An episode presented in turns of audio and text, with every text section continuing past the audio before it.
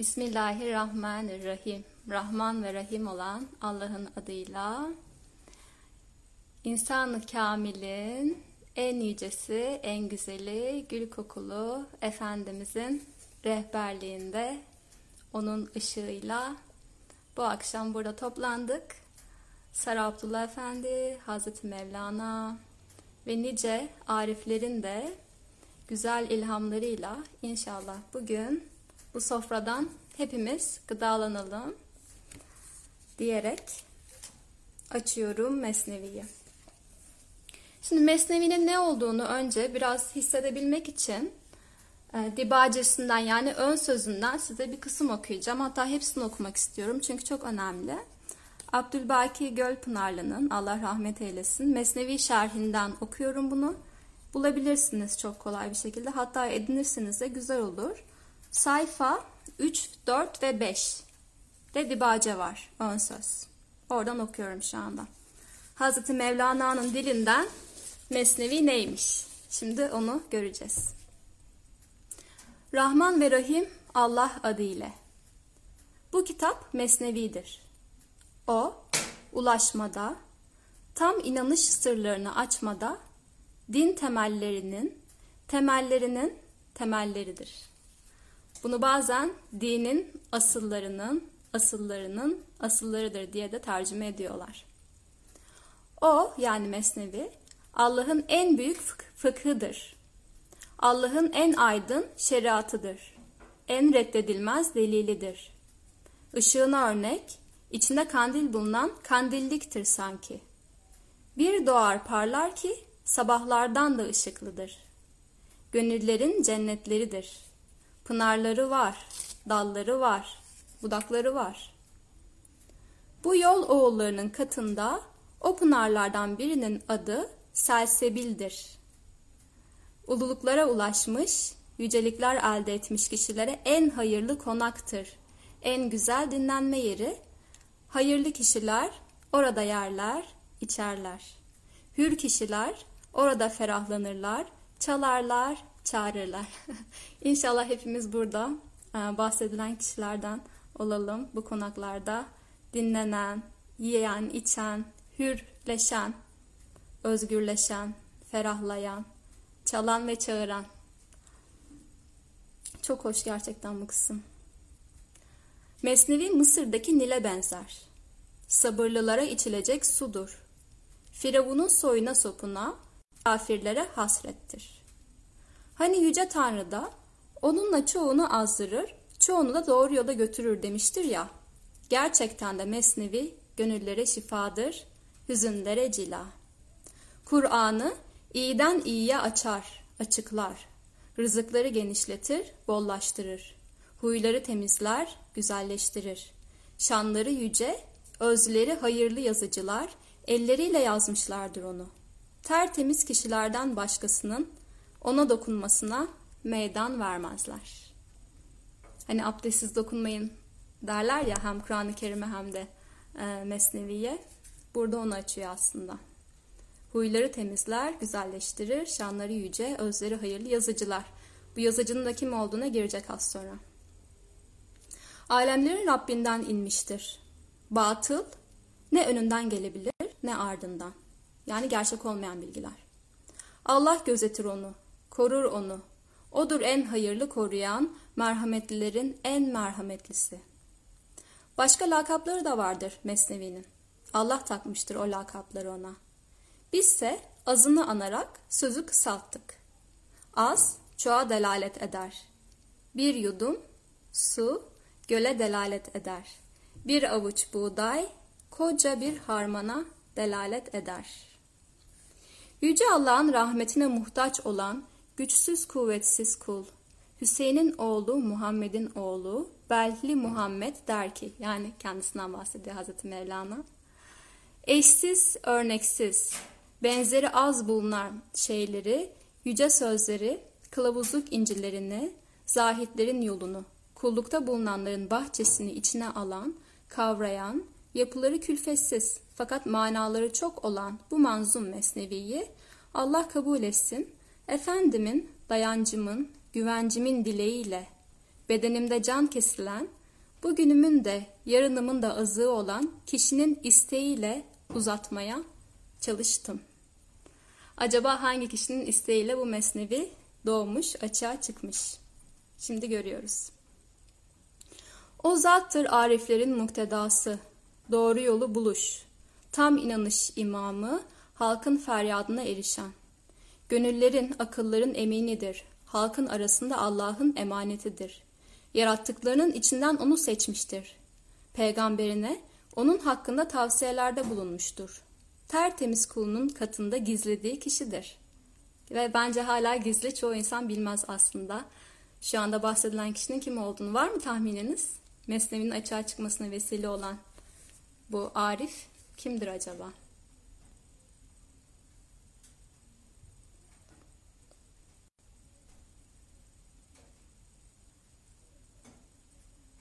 Var mı tahmin?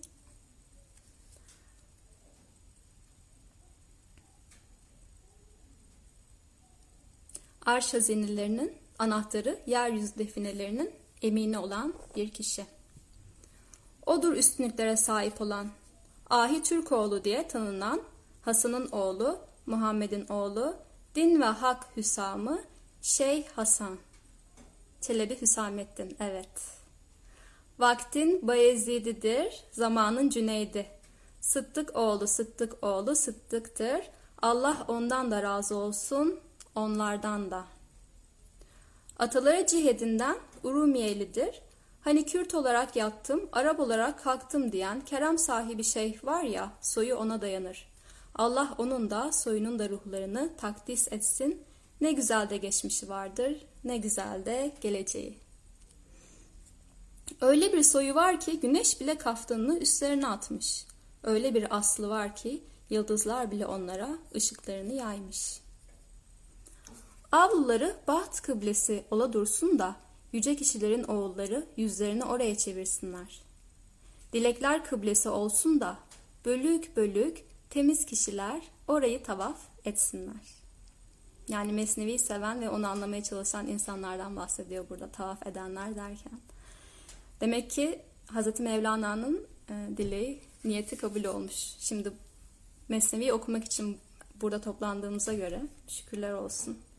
Yıldız doğdukça, güneş doğup ışıdıkça hep böyle ola dursun da Rabbe, ruha, göğe, arşa, nura mensup, görünüşte susan, gayb alemindeyken hazır nazır bulunan, hırka altında sultan olan, yüce boylardan gelen, üstünlükler sahibi olup, delillere ışık kesilen, can gözleri açık erler, hep oraya yapışsınlar.'' Yapışalım mı o zaman hep beraber? Amin ey alemlerin Rabbi. Bu bir duadır ki reddedilmez. Çünkü bütün halk sınıflarını kavrar, kuşatır. Demek ki burada bir ayrım yok. Hamd bir olan Allah'a, rahmet Efendimiz Muhammed'e aleyhisselam soyuna sopuna Allah yeter bize ne de güzel vekildir. Böyle de muhteşem bir dibace ve ön söz var Mesnevi'nin.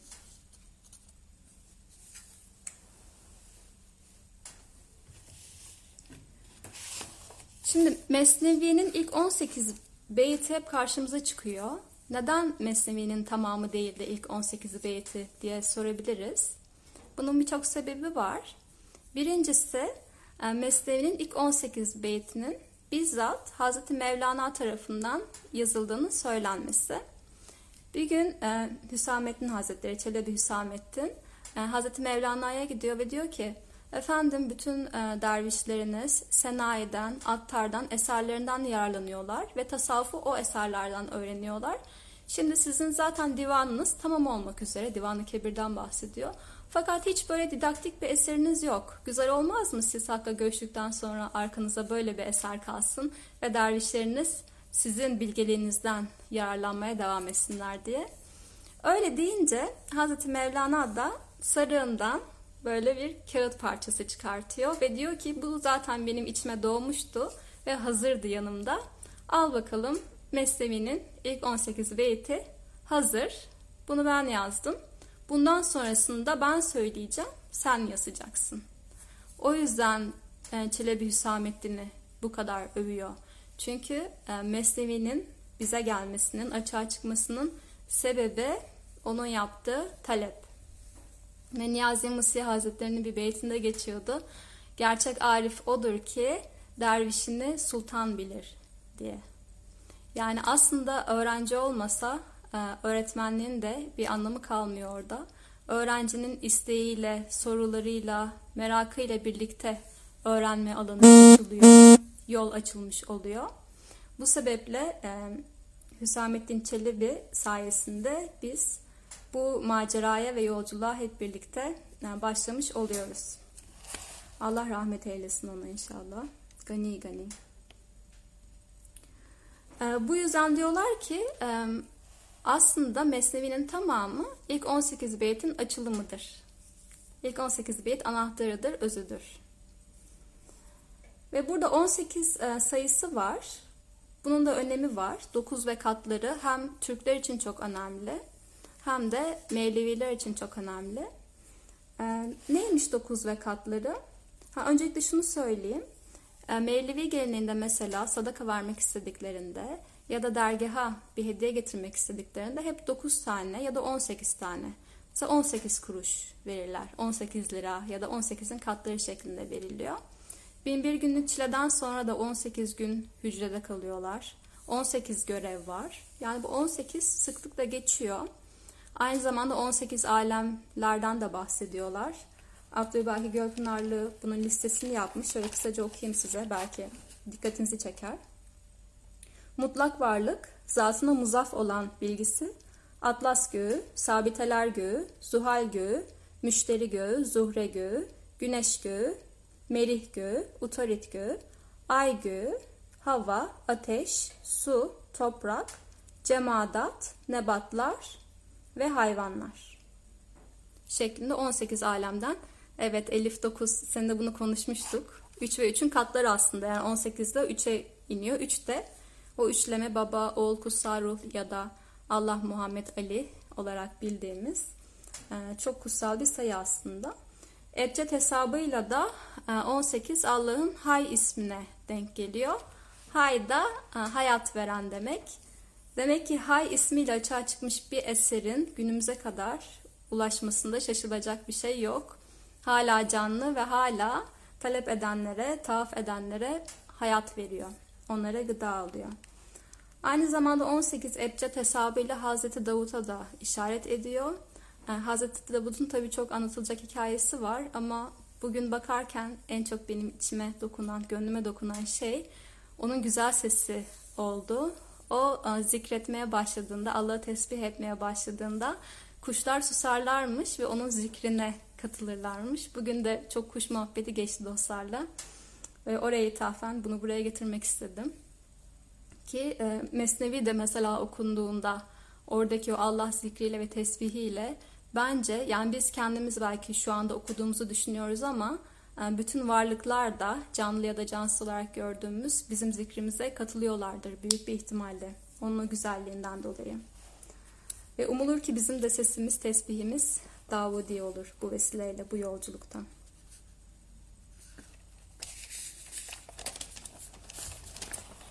Bir de Besmele'nin Annemar var. Diyor ki Ebced hesabıyla e, Besmele B'yi çıkardığında 18 harften oluşuyor. Yani Besmele ile de bir bağlantısı var aslında.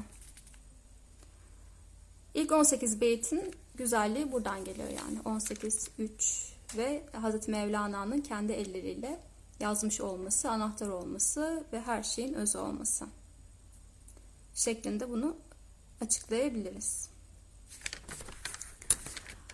Şimdi yavaş yavaş kitabı elimize alabiliriz bence.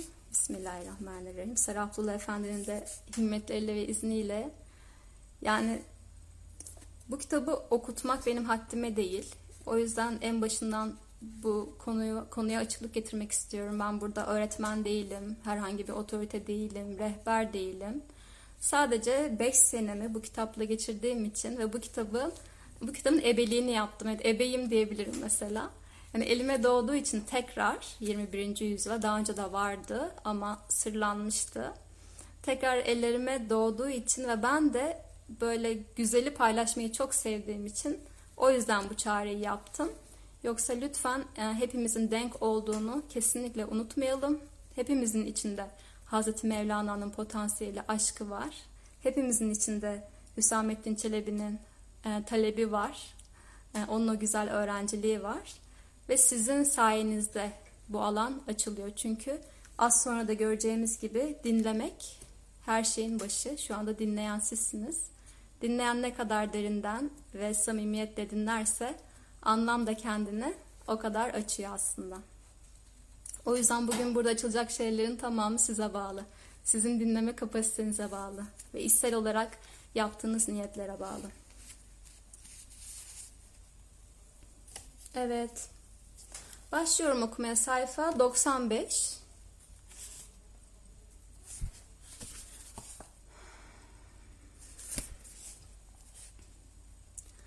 بشنو ان نی چون شکایت می کند از جدایی ها hikayet mi konet beytinden Pes sühan kütah bayet ve selam beyti arasındaki incelikli ve düşündürücü olan beyitleri Hazreti Mevlana Çelebi Hüsamettin'e hediye ederek dedi ki Ey Hüsamettin!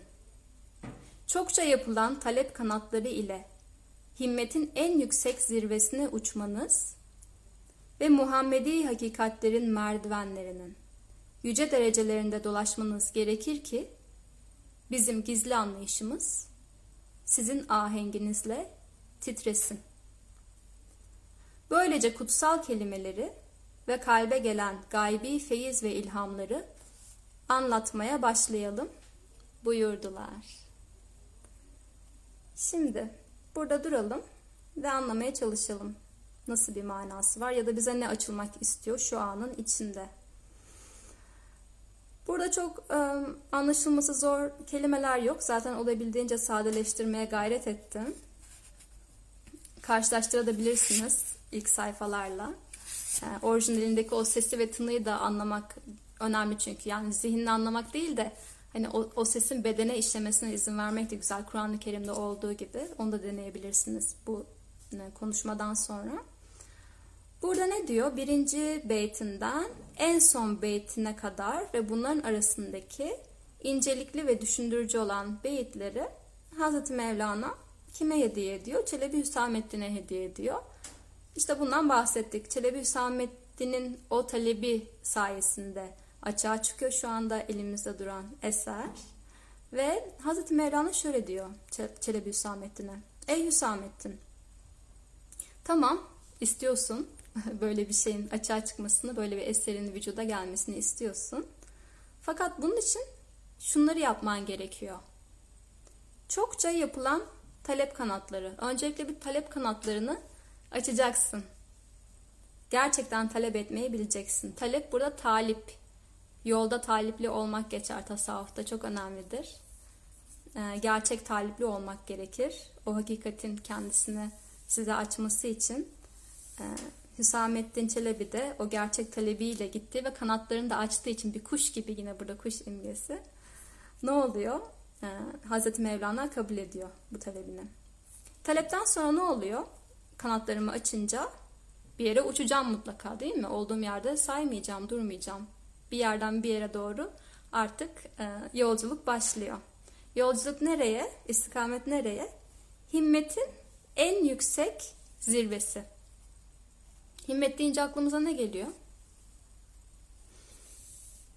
Bir düşünün himmet. İlk akla gelen şey ne? İlk çağrışımı.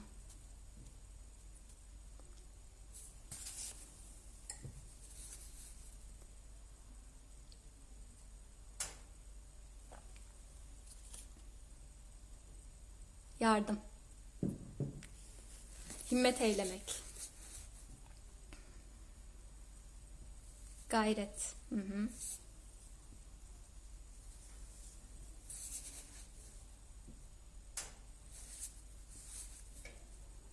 Bilgi.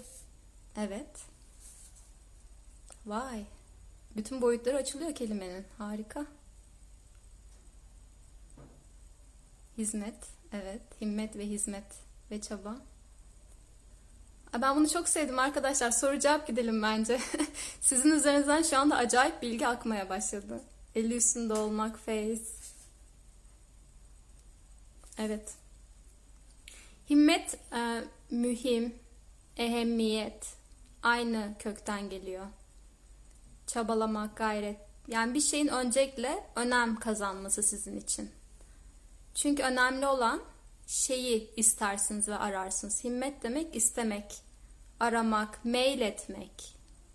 Yani mail, etmek şöyle bir şey. Siz artık o sizin iradeniz dışında kalp böyle yüzün oraya dönüyor artık ve sizin yapabileceğiniz bir şey yok orada. O yüzünü bir kere dönmüş, e, himmet etmiş ve e, ehemmiyet, önem, ilgi, ilgiyle yönelim. Aynen öyle. Yani burada şöyle bir şeyden bahsediyoruz. Şuursuzca bir yönelim hali değil. Hadi ben şu mesneviyi okuyayım da bir şeyler öğreneyim. Belki bir şey çıkar karşıma gibi değil de daha çok bilinçle seçerek ve değerini bilerek de aynı zamanda. Çünkü orada kıymetli bir şey duruyor. Kalp onu biliyor ve hissediyor. Hissettiği için o tarafa doğru mail ediyor. Öyle bir çekilim var yani bir mıknatıs gibi oraya doğru çekiliyorsunuz. Oranın kıymetinin ve değerinin farkındasınız. Farkında olduğunuz için de zaten o maile de izin verirseniz keza oraya doğru gitmeye izin verirseniz kendinize ne oluyor? Oradaki kıymet açığa çıkmaya başlıyor. Taleple yine ilişkili olduğunu burada görüyorsunuz. Yani böyle metinlerde zaten kelimeler arasında bir harita vardır. Hiçbiri birbirinden ayrı değildir. O haritayı da okumak çok önemli. Aralarındaki o bağlantıları görmek, örmek, sentezlemek, büyük resmi görmek açısından çok kıymetli oluyor. Hmm, burada sözlükten bakmışım. Bir şeyi elde etmek için kalbin tüm gücüyle hakka yönelmesi. tüm gücüyle hakka yönelmesinden bahsediyoruz. O, o şekilde himmetin en yüksek zirvesine uçuyorsun. Sözlükte de yine himmetin üç şeklinden bahsediyordu. Birincisi fena halinden e, bekaya geçmek yani tamamen kendinden yok olup hakkın senden işlemesine izin vermek. İkincisinde Allah'ın ihsanına himmet etmek. Üçüncüsünde sadece Hakka himmet etmek, sadece onu istemek, sadece onun varlığını istemek yani. Burada da galiba en yüksek zirvesinden kasıt sadece onun varlığına yüzünü dönmek, onu talep etmek, onu istemek. Oraya doğru uçmanız ve hemen arkasından gelen de açıklıyor burada. Yani hep böyle bir genelden özeye doğru gidiş var. En yüksek zirvesine uçmanız ve Muhammedi hakikatlerin merdivenlerinin yüce derecelerinde dolaşmanız gerekir. Şimdi burada bize verdi. Yüksek zirve ne demekmiş? Aslında Muhammedi hakikatlerden bahsediyormuş. Ve bu zirveye çıkış için bizim kullandığımız merdivenler varmış. Birçok merdivenden çıkıyoruz. Bazılarında biraz fazla kalıyoruz, takılıyoruz. Bazen iniyoruz, cesaret edemiyoruz, korkuyoruz. Bazen çok hızlı çıkıyoruz, nefes nefese kalıyoruz, farkına varmıyoruz adımlarımızın. Fakat Buradaki asıl nokta Muhammedi hakikat demesi. Muhammedi hakikat çünkü burada varlık mertebelerine birazcık giriş yapmak gerekiyor iyi anlayabilmek için. Hani her şey hakkın tecellisiydi ya ve haktan başka bir varlık yoktu tevhid ilmine göre. Eğer öyleyse gördüğümüz şeyler ne? Yani nesne olarak görünüyor, bu kitap olarak görünüyor ya da insanlar mesela farklı farklı. Onlar da aslında hakkın tezahürü, açılımı farklı ışık boyutlarında, farklı renkleriyle açılımı. Ve ilk açılan varlık o gizli hazinenin aşka gelmesiyle, bilinmeyi sevmesiyle taşan ilk güzellik Muhammedi hakikat oluyor. Muhammedi nur oluyor. Buna kalem de deniyor, ilk akıl da deniyor. Bu yüzden aslında bütün varlıkların annesi Muhammedi hakikat. Ümmilik var ya, ümmiliği genelde okuma yazma bilmez olarak çevirirler. Aslında bu bağlamdan baktığımızda hepimizin ve bütün varlıkların annesi Muhammedi hakikat. Böyle de bir güzellik var. Aslında Hz. Muhammed dediğimiz varlık böyle Arabistan'da deve üzerinde giden bir şahsiyetten ibaret değil. Burada da olabildiğince o kodları aşmak ve Muhammedi hakikatin bütün potansiyellerinden istifade etmek çok kıymetli. Burada da bahsedilen Muhammedi hakikat ilk varlık.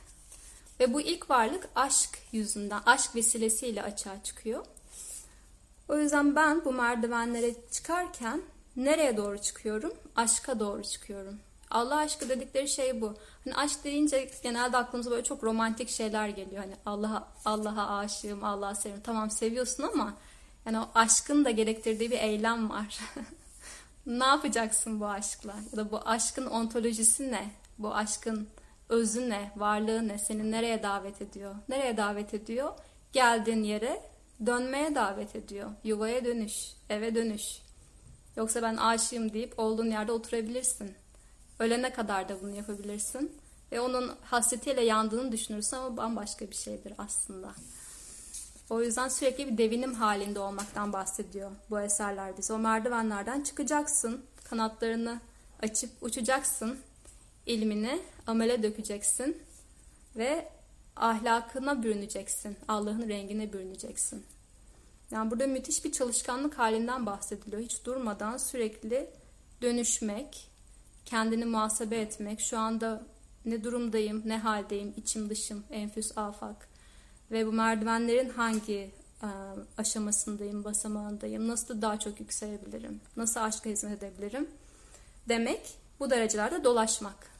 Bir dolaşıyoruz, sürekli dolaşım halindeyiz, seyran halindeyiz. Böyle yapınca ne oluyormuş? Hz. Mevlana'nın gizli anlayışı bizim ahengimizle titriyormuş. Titremek yani baktığınızda böyle Allah Allah hani 17. yüzyıldaki bir metinde ahenkle titreşmekten bahsedilir mi filan böyle olmuştum ben ilk gördüğümde. Orijinal kelimesi ihtizaz. İhtizaz hem titreşim demek hem haz almak hem de yine az önce bahsettiğimiz böyle cezbeye gelip harekete geçmek. Ama senin böyle iradenin dışındaki bir hareketten bahsediyorum. Hani bir şey böyle seni bir enerji seni yakalar ve yerinde duramazsın ya ve seni sürükler bir yere. Öyle bir çekilim haliyle gelen titreşimden bahsediyoruz. Yine burada neyi görüyoruz? Ee, Hazreti Mevlana'nın gizli anlayışı. Gizli derken az sonra bunu açacak. Yani ilahi anlayış. Gerçek hakikatler. Bu gerçek hakikatler herkese yüzünü açmaz. Ne yapmak gerekiyormuş açılması için? Öncelikle kendi ahengimi de dönüştürmem ve o, o hakikatte uyumlanmam gerekiyormuş. Uyumlandıktan sonra da ne başlıyormuş? Titreşim başlıyormuş. Bu bana aynı zamanda şey de hatırlatıyor. Böyle kıbleyi bulmak. Hani kıblem neresi? Ya da Google Maps'le yolculuğa çıkmadan önce navigasyona yazıyorum ya nereye gideceğimi.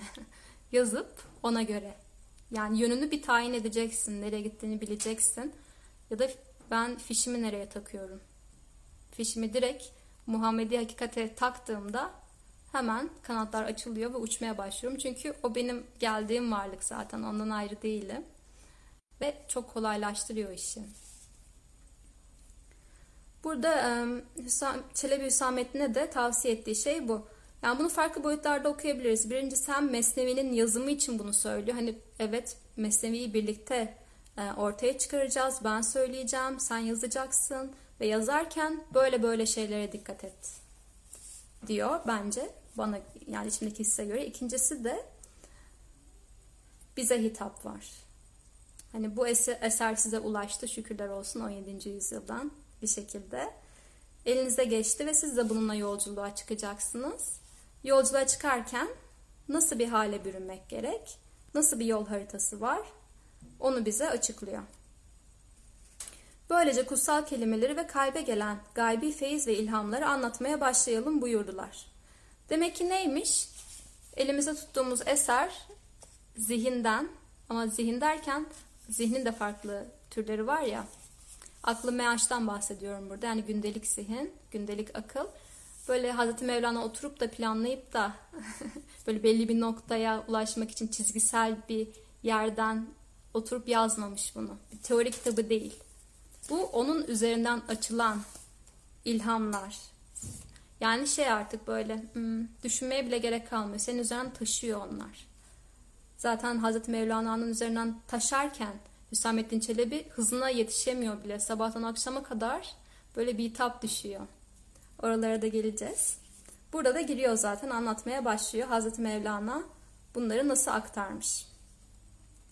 Nakledilmiştir ki sabahın evvelinden şafak vaktine dek dalgalandıran sözlerinin deryasından ardı ardına Mesnevi'nin hakikat ve mana dolu nazımlarının hoş ve zarif ifadeleri, güzel kokulu inciler gibi esrarların kaşifi Mevlana Hüdavendigar'ın takip ettiği söz sahillerine vururdu.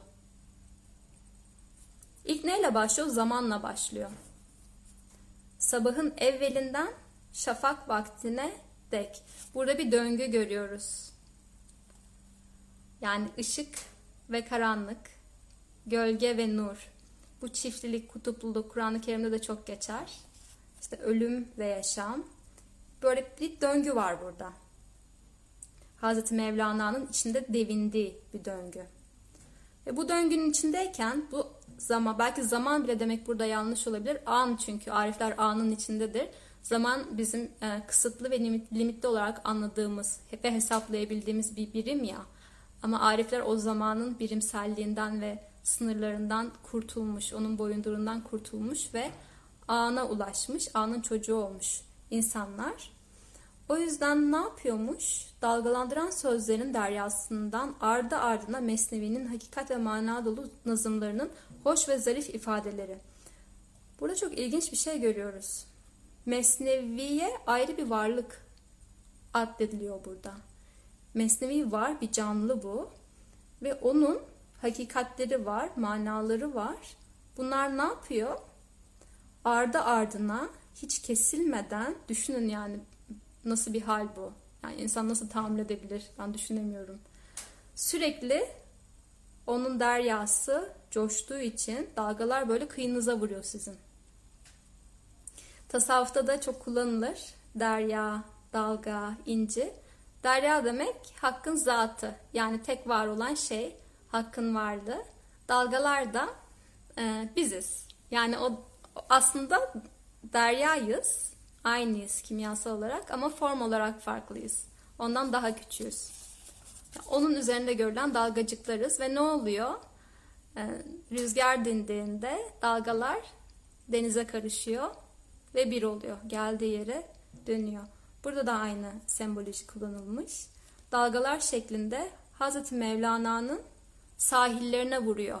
Sabahtan akşama kadar. Bu ilahi ilhamlar sürekli akıyor yani ona. Çünkü hazır. Buyur ediyor onları. Ağırlayabilir. Çok iyi bir e, ev sahibi. içini temizlemiş. Fenaya e, uğramış. Boşalmış. Gelsin gelecek olan. Ben hazırım diyor. Ve o şekilde zaten onun üzerinden açılmak isteyen her şey kolaylıkla, güzellikle ve zarafetle açılıyor. Buradaki zarafeti görüyoruz. Ne diyor? Hoş ve zarif ifadeleri diyor. Yani İslamiyet'te güzele verilen önem. Allah güzeldir, güzeli sever e, sözü burada da var. Hatta Hz. Muhammed'in e, bana dünyanızdan ne sevdirildi? Koku, kadın ve gözümün nuru namaz dedi. Burada da görüyoruz. Güzel kokulu inciler gibi esrarların kaşifi Mevlana'nın takip ettiği söz sahillerine vururdu. Yani bakıyoruz aslında Mevlana şey değil hani gidip bu manayı alayım bir çaba göstereyim. Burada çabasızlığı görüyoruz. Duruyor sadece. Duruyor ve o ilham ona geliyor. Onun sahillerine vuruyor. Buradaki durma, sükut halini görüyoruz. Sükuta ermiş artık. Dışarıdan bir şey almaya gerek yok. Çünkü zaten olmakta olan burada. Oluyor ve açılıyor ama ben burada mıyım? Hak sende sen neredesin? Diyor bir Arif çok hoşuma gider. Yani hak sende. Sen neredesin? Sen nerelerdesin? Nerelerde dolanıyorsun? Muhammedi hakikatlerin merdivenlerinde mi dolanıyorsun yoksa başka alemlerde mi dolanıyorsun? Ve bu inciler, inciler de hakikatler.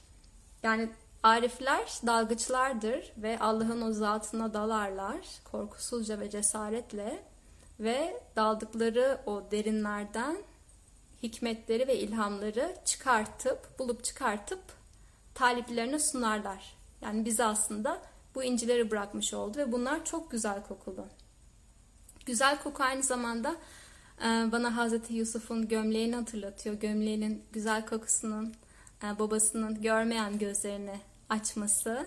Bu da çok güzel bir hikayedir. Yine aslında insanın o görmeyen, perdeli olan gözlerinin Allah'ın güzel kokusuyla açılması. Çünkü herkeste o koku var. Hepimizde o ilahi potansiyel olduğu için ya da bizden zaten var olmak istediği için bizde kendini seyreylemek ve var eylemek istediği için ne oluyor? Zaten biz onun güzel ahlakına bürünebiliyoruz. Onun rengine bürünebiliyoruz. Kokusuna da bürünebiliyoruz ve mesela bir Arif'le karşılaştığınızda ondan böyle güzel kokular gelir. Allah'ın kokusunu alırsınız. Hem halinden, tavrından alırsınız. Hem bakışından, nazarından alırsınız. Hem de sözlerinden alırsınız. Birbirimizi kokularımızdan tanıyoruz. Kediler gibi. Burada da aynı şeyden bahsediyor.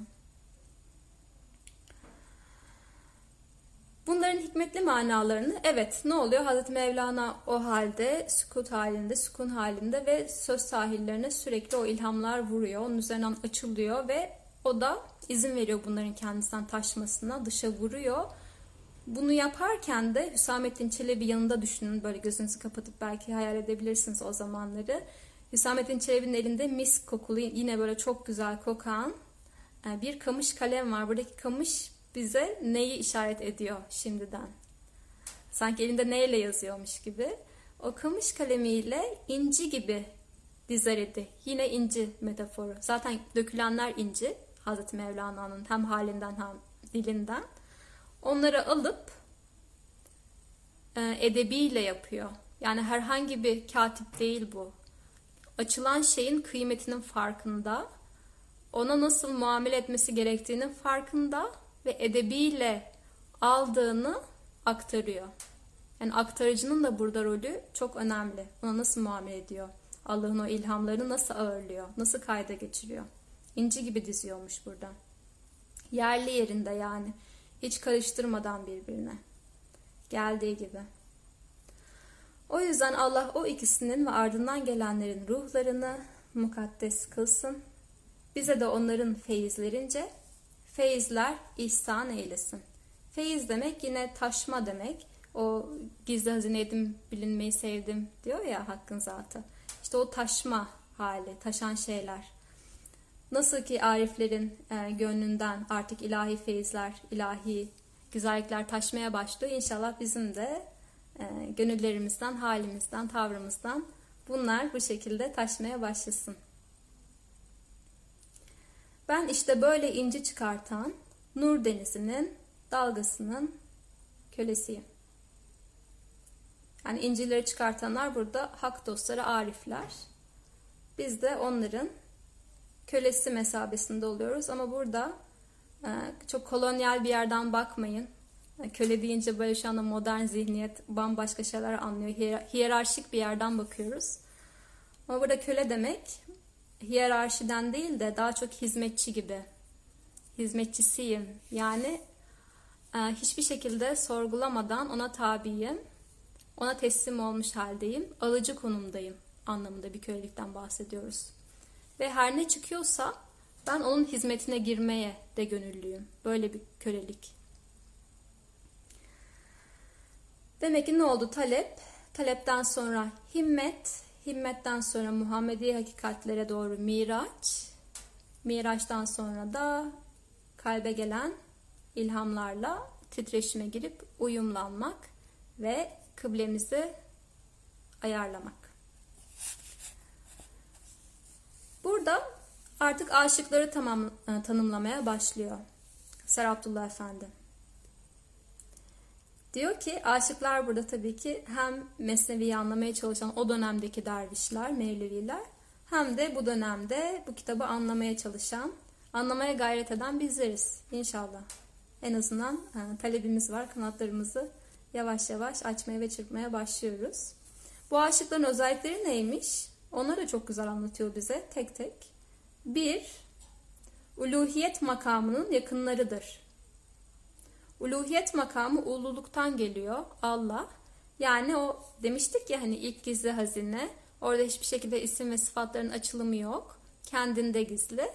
İlk açılımı e, Hz. Muhammed'in hakikati ve nuru ile oluyor. Orası uluhiyet mertebesi işte.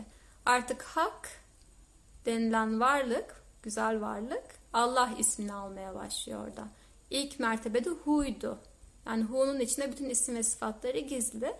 İkincisinde açığa çıkmaya başladıkça Allah ismini alıyor. Demek ki bu aşıklar o Allah isminin çıktığı Muhammedi hakikate talip olanlarmış. Yine ne oldu? Kıblemiz belirlendi. Muhammedi hakikatler. Hazreti Muhammed. Efendimiz olarak ve insanlı kamil olarak. Ve e, enerji kaynağı olarak fişin takılacağı yer. 2. Hidayet meyveleriyle dolu o kutlu ağaçların muhabbet tohumlarını kalp tarlalarına halis bir elle ve gönülden gelen bir niyetle ekerler. Talebimizi koyduk, yaptık. Talepten sonra bir de niyet varmış demek ki. Niyet nasıl tutuluyormuş? Öncelikle kalp tarlalarımın e, alıcı konumda olması gerekiyor. Oradaki yabani otlardan arındırılması, temizlenmesi, havalandırılması, belki de nadasa bırakılması belli bir süre. E, bu şekilde alıcı hale getirilmesi, dişil hale getirilmesi gerekiyor. Ondan sonra ne oluyor? Hidayet meyveleriyle dolu o kutlu ağaçların muhabbet tohumlarını. Kutlu ağaçlar dediğimiz yine Muhammedi yolda e, fişlerini Hz. Muhammed'in e, hidayetine, e, güzelliğine ve nuruna takmış olan arifler. O ariflerin meyveleri neler? Bize bıraktığı eserler ve gelenekler. Ben bu eserlerden aldığım tohumları ne yapıyorum? Kalp tarlama ekiyorum. Ekmekle de kalmıyorum. Nasıl ekmem gerekiyormuş?